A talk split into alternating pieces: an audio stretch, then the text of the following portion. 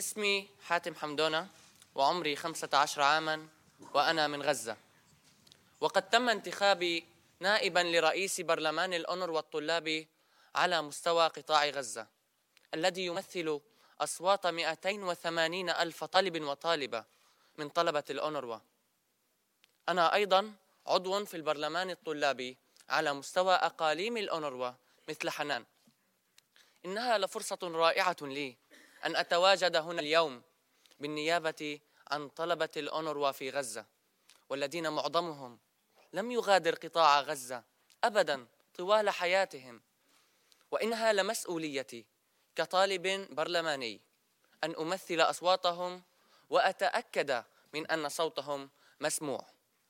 لقد قمتم بدعوتنا اليوم لأنكم تدركون أهمية التعليم وأهمية دعم التعليم لجميع الأطفال في جميع أنحاء العالم. لكن بالنسبة لنا نحن أطفال لاجئي فلسطين فهذا مهم بشكل خاص. دعوني أخبركم لماذا؟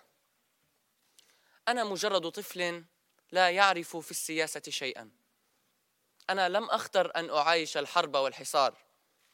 منذ ولادتي عايشت ثلاث حروب وأنا في سن الرابعة وفي سن الثامنة وفي سن العاشرة. لا زالت مشاهد الحرب والدمار في رأسي وتطاردني أثناء نومي. ومع ذلك وفي أكثر الأوقات ظلاما كان التعليم الذي تقدمه مدارس الأونروا هو أملي الوحيد من أجل مستقبل ناجح.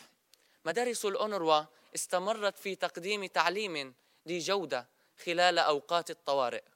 أعطت خلال أوقات الطوارئ. أعطتنا شعورا بأن الحياة طبيعية.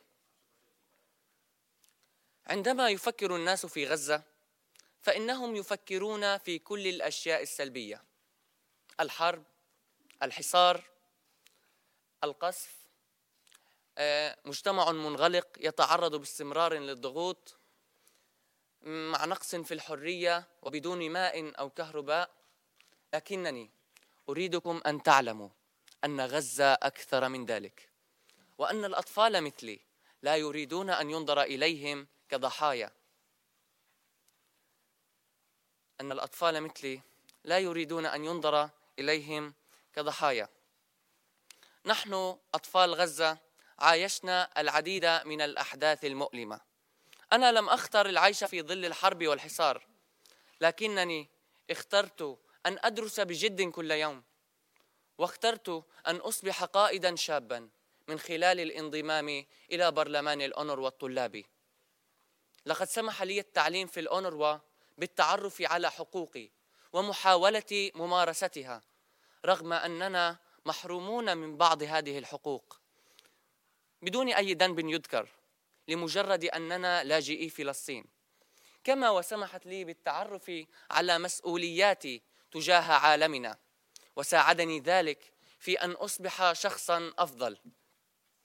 إن تعليم الأونروا مثل الأكسجين فهو ما يبقينا أحياء. نشكركم لحمايته.